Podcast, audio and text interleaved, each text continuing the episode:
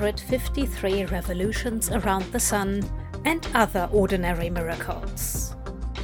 Written by Magnolia 822 and read by Literarian.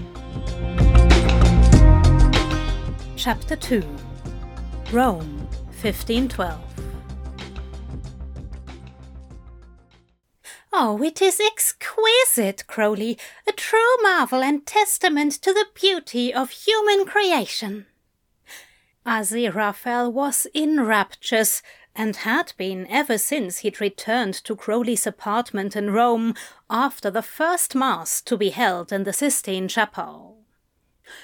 After some years, Michelangelo's masterpiece was finally completed, and though Crowley would never be able to see it himself, he'd spent enough time tempting the young artist with provocative images that he had some idea of what he was missing. He was very happy Aziraphale seemed to enjoy the work. I'm sure it was, Angel. He's quite talented. Going places, that one. I am so sorry you couldn't come, my dear boy. I think our mutual friend is finally going to get his due. Not just as a sculptor, but as a painter. Perhaps the greatest this world has ever known. Crowley raised an eyebrow from where they sat on the terrace, looking out over the streets of Rome below. It was an unusually warm fall evening, and they were enjoying some olives and cheese, along with a nice bottle of red Crowley had procured for the occasion. I won't tell our other mutual friend you said so. Oh, dear Leonardo, of course you know how much I adore his work. Aziraphale popped an olive into his mouth. It was no secret that Aziraphale favored the younger artist, but though Crowley was willing to assent the man had talent, Leonardo's natural genius was unparalleled in his eyes. In fact, he had been thinking of commissioning him for a portrait of himself and the angel for some time, but he was trying to figure out how to broach the idea to Aziraphale. He had a feeling the angel wouldn't want their acquaintance documented so explicitly. Aziraphale was going on about the ceiling. There is perhaps a bit more skin on display than one would normally find in a chapel. Crowley nodded. Oh, yeah? There had better be. He had sent enough erotic dreams to try the Pope. Not that that was very difficult these days. But, Crowley, the centerpiece of it all is the creation of man, the most gorgeously rendered evocation of humankind striving towards the Almighty. Of course, the details are all wrong.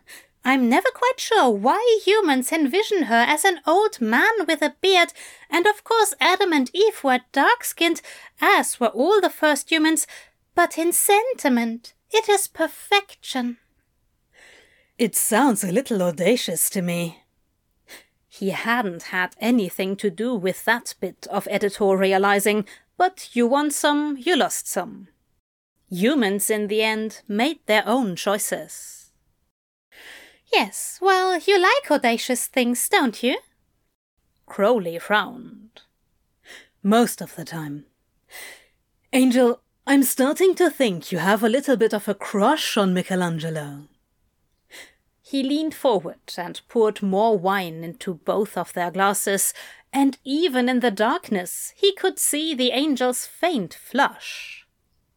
You do! I knew it. You're being ridiculous. He is quite handsome. Can't say that I blame you. Michelangelo is dedicated to his art and to his religion. He is exceedingly devout. I think you'd be surprised. You just might be his type, Angel. If Michelangelo's response to the dreams he'd sent was anything to go by, but Crowley couldn't mention that. He took another sip of wine, which tasted sour on his tongue, even as he admired Aziraphale's full figure, accentuated by the wide necked doublet, dark gold jerkin, and satin overgown he wore. It was a more elaborate costume than usual. To suit the occasion, Crowley assumed. Compared to his own rather sedate black jerkin and front laced doublet, Aziraphale was the more fashionable of the two of them tonight, but of course Crowley hadn't such grand plans. He knew it was ridiculous to be jealous over a human, even one with such uncommon attributes as the artist in question. Still, he couldn't stop the next words from slipping out of his mouth. So, if he wasn't so dedicated, you just might be interested. Crowley, really, the things you say. You're blushing. Only because you're teasing me. Crowley relented and was quiet. He wasn't sure what he was trying to get the angel to admit to. Even after all this time, Aziraphale had never spoken of what they were to one another. Crowley knew why, or at least he thought he did. The angel was still convinced that the divide between them was unbridgeable, in spite of how much they had in common, in spite of how they were continually drawn together. And Crowley knew it too. At least he knew that he should know it. He should be worried about ruining Aziraphale. And he was, at least in part. But he also didn't know how to go without him.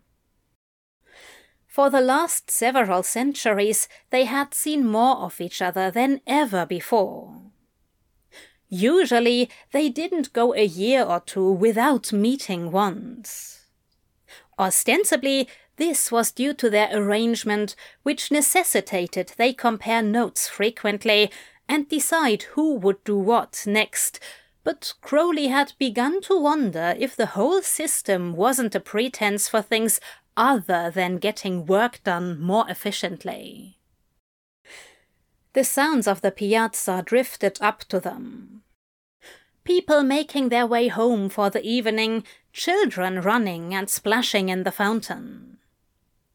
Aziraphale had stopped eating, which was never a good sign this early in the meal, and so Crowley went back inside to rustle up something more tempting. A fresh olive oil cake from the market.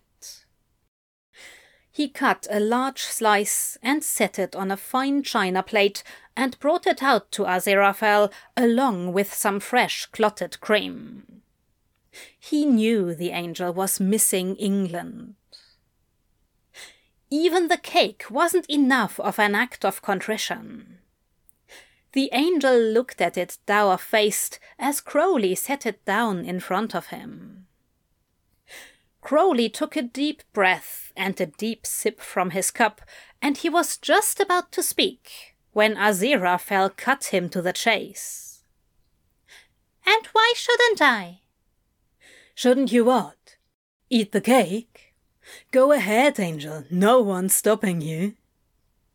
Why shouldn't I amuse myself with an attractive human if I like? You do it all the time. Crowley swallowed another sip of wine, glad for the new dark lensed glasses he'd asked Leonardo's help with fashioning. They did the trick of hiding his eyes from humans, and also Aziraphale, when need be.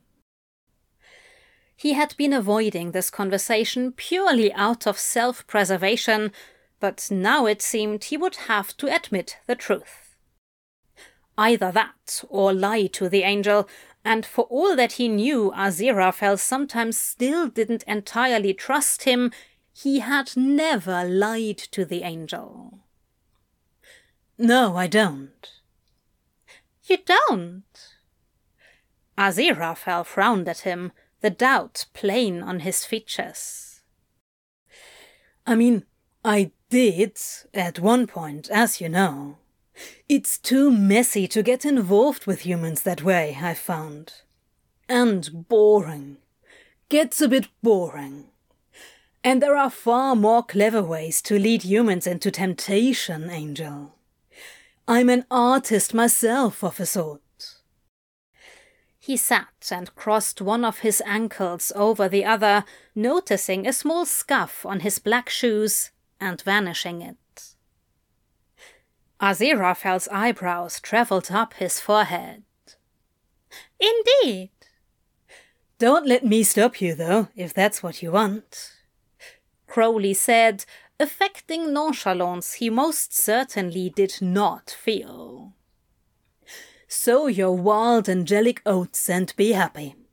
Well, maybe not the oats. That's frowned upon, right? The seraphim and all of that? Since when? Huh? Crowley blinked quickly and almost spilled his wine. Since when? Aziraphale asked pointedly, and it was like his eyes could see directly into Crowley's soul. Or lack of one. Oh, not sure. Probably around the 11th century or thereabouts. That nasty arrow wound. And he looked down at his hands, clenching the stem of his glass, feeling as splayed open as a gutted fish. Now the angel would know the depth of it all, how Crowley was an utter fool for him, and it would be terrible because the angel could never. He pushed the thought away. Aziraphale picked up his fork and began eating the cake. This is simply wonderful, he said, making the humming noise he always made when he was truly enjoying something and Crowley knew he was being let off the hook. A very strange mixture of disappointment and gratitude threatened to overwhelm him, and he took a deep, steadying breath. Hmm, the angel murmured again, taking another large bite. There was a bit of cream at the corner of his mouth, and Crowley wanted to lick it off. His prick started hardening in his hose, and he watched, leaning forward as Aziraphale savoured his dessert with his eyes closed. Crowley finished his wine and then got down on his knees next to Aziraphale's chair and put his hands on the angel's thighs, which were covered in entirely too much material. Aziraphale's eyes flew open. His fork clattered to his empty plate. Crowley, he whispered, turning to look down. What on earth are you doing? No one can see us up here, Angel, promise. A little miracle had taken care of that. Can I get these off? Aziraphale glanced quickly around and then, with a resigned sigh, allowed his codpiece and hose to be vanished. Open your legs. Let me see you. Crowley could hardly believe it. The angel had given himself a cunt. Well, this is different, he whispered, leaning forward and removing his glasses to get a better look.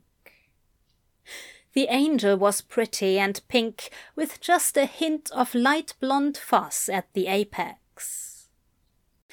Crowley could feel his tongue lengthen in his mouth. He wanted to do things. I don't think Michelangelo would appreciate this, Angel. But you do? Yeah, I do. I'd appreciate anything you gave me. Oh. How? Aziraphale said, crying out as Crowley began to lick at him slowly, teasing the outer lips with the tip of his tongue, avoiding the sensitive knob above. The angel had never given him a cunt to play with before, and Crowley was enthralled. He nipped the fleshy mound and sucked on the angel's quivering inner thighs. Aziraphale was balancing precariously on his chair, his back arched to get closer, hands in Crowley's hair. Crowley fluttered his tongue against the little hole at the center, and the folds grew swollen and wet as he went on, teasing and electrifying all of the nerves. He stuck his long tongue inside and wiggled to get deep, and Aziraphale wailed. Shh, Crowley said, easing off for a moment. Let me take care of you. That was what the angel needed, though he didn't know it himself. He needed to get out of his head for a change, and maybe Crowley did too. He used one hand to spread Aziraphale's cunt and the other to pull him closer to the edge of the chair and then he buried his face between Aziraphale's legs. The angel tasted delicious, his sweet, musky scent drawing Crowley in deeper. He rubbed his nose against the little bud of pleasure, licked it and loved it with his tongue, and the angel shattered, pulsing against his mouth. Hmm, he said, his own arousal burning him from the inside. Again. Again? You'd like another, wouldn't you, Angel? Oh, oh yes.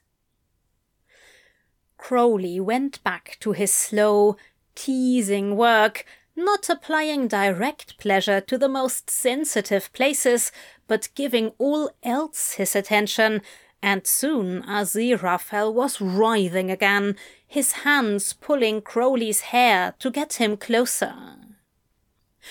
Crowley looked up to watch the angel's face, and he was surprised to see him watching, his attention rapt on Crowley.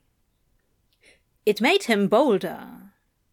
He used his fingers, curling two of them into Aziraphale's cunt and licking between them to give the angel the filling he deserved.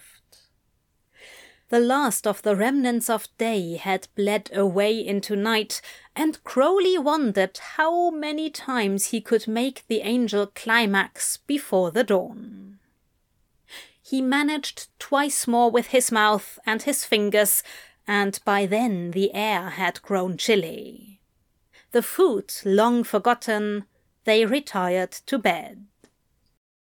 Crowley shed his clothing with a snap and did the same for Aziraphale's. Crowley had been living in Rome for the past year on assignment, and for the first time in his existence he had decorated a place to suit his wants and tastes. The down bed was capacious, covered with the most sumptuous linen sheets. Crowley had never had Aziraphale in such a nice bed, and he intended to make the most of it. Aziraphale lay splayed in all his naked glory, and Crowley felt him again between his legs, felt how ready he was. Not able to wait another moment, Crowley aimed his prick and sank into him with a groan, sheathing himself in the tight warmth. Aziraphale moaned and welcomed him, holding him tight and offering him kisses whenever their mouths managed to meet. He was a throbbing, needy wreck as he fucked Aziraphale hard against the mattress angling his hips to rub the right spot on every thrust, and the angel loved it. He was flushed, pupils blown wide, and when Crowley buried his prick to the hilt and let out a cry of release, he could feel the angel come again all around him. Crowley kissed Aziraphale's neck as they disengaged, both panting, and he realized there were love bites there just below the angel's collarbone. He knelt between the angel's spread thighs and saw the evidence of their coupling leaking from him. A strong urge came over him, and he leaned down to kiss the angel there, right where his prick had just been, and he tasted their mixed essences. Instead of protesting like Crowley had expected, Aziraphale spread his legs wider. Yes, Crowley, he whispered, and Crowley did as he asked. He had never seen the angels so receptive, so calm and at peace with their love making, and Crowley brought him to another peak with his mouth, and another, until the angel was completely boneless and sated. Crowley came again in his own fist, but it was almost an afterthought. He quickly miracled away the mess and lay down with the angel. They didn't often spend the night together. Aziraphale, as a general rule, didn't sleep, and Crowley also suspected there was a reticence to do with intimacy there, but tonight he didn't think the Almighty herself could drag the angel from his bed. Aziraphale was lying dazed in his arms, a little smile on his lips. His head was pillowed on Crowley's shoulder, and the unfashionably short blonde curls tickled against Crowley's chin. Any thoughts of dalliances with humans, real or imagined, seemed to have vanished for the time being. It seemed a perfect time to ask the question he'd been putting off. So, I've been thinking, Crowley said. What would you say to having a portrait done? I've had several done over the years.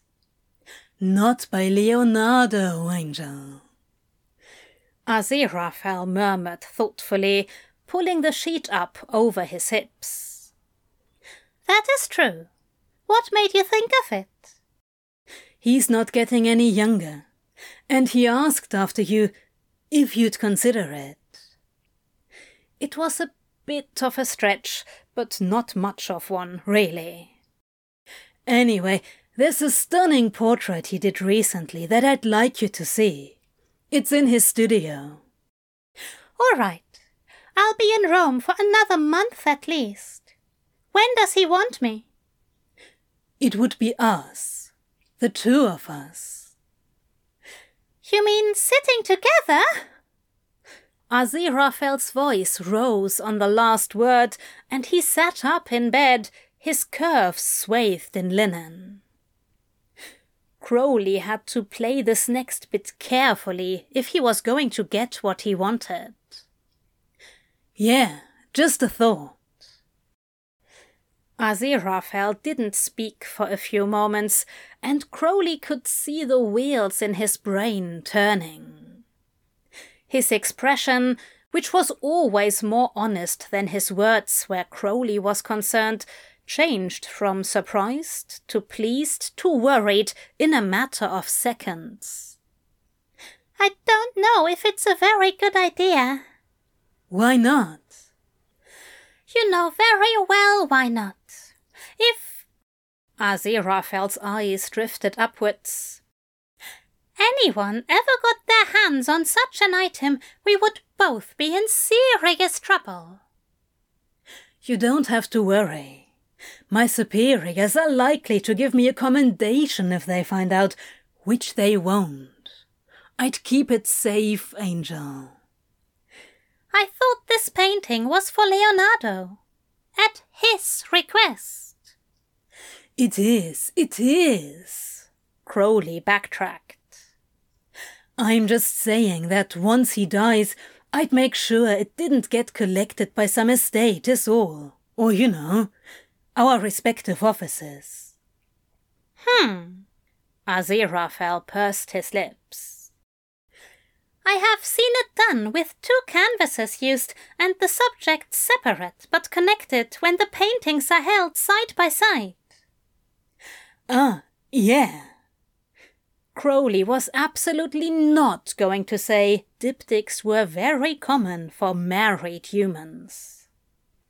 The angel was obviously clever enough to know that himself. That's definitely an option. If it were done in that manner, I suppose I would withhold my objection. It maintains plausible deniability.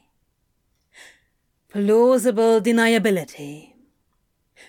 Crowley couldn't help feeling rueful in spite of his own attempts to do the same. I, upon second thought, I do think it's a lovely idea, Aziraphale said. He was twisting the sheets with his fingers. I would like to do it. He glanced at Crowley from under his eyelashes, and Crowley's prick stirred again. All right, so I'll tell him yes. We can start next week. Yes. I have some business with the Pope, but that shouldn't take more than a day or two. What's going on with old Julius? Aziraphale let out a long suffering sigh. oh, he has plans for the Ottoman Empire. They want to try to retake Constantinople again. The last thing we need is another Inquisition, Angel. Crowley shuddered. He had not enjoyed the 14th century, or the 13th for that matter. I know, I know. I'm doing what I can. Seems to me that these popes act more like kings than priests. But who am I to judge? Crowley threw up his hands and slid back up the bed to prop against the multitude of pillows. He didn't miss the way the angel tracked his movements, his eyes lighting on Crowley's half-heart prick. You're not wrong. I'm pretty sure he'll be one of yours in the end. Wouldn't doubt it. In any case, we should probably think about the rest of the year. I'm off to Lisbon after this. Do you have any work there that needs doing? Come to think of it, yes. But let's not talk shop tonight. All right. If you'd like to sleep, I can. You're not going anywhere, Angel. I've got to make sure you've abandoned your plans to seduce attractive young artists, Crowley said. You're a ridiculous creature. Aziraphale threw a pillow at him. Crowley fended off the blow and smiled. There were still several hours before dawn, and he was remembering he'd had things he wanted to try. I still haven't had you from behind. Or what if you sat astride my hips, right in my lap? Would you like that, Angel? Crowley! Aziraphale flushed pink. You absolute fiend! I'll take that as a yes. Only with you, my dear. After that, there was no more talking until the morning.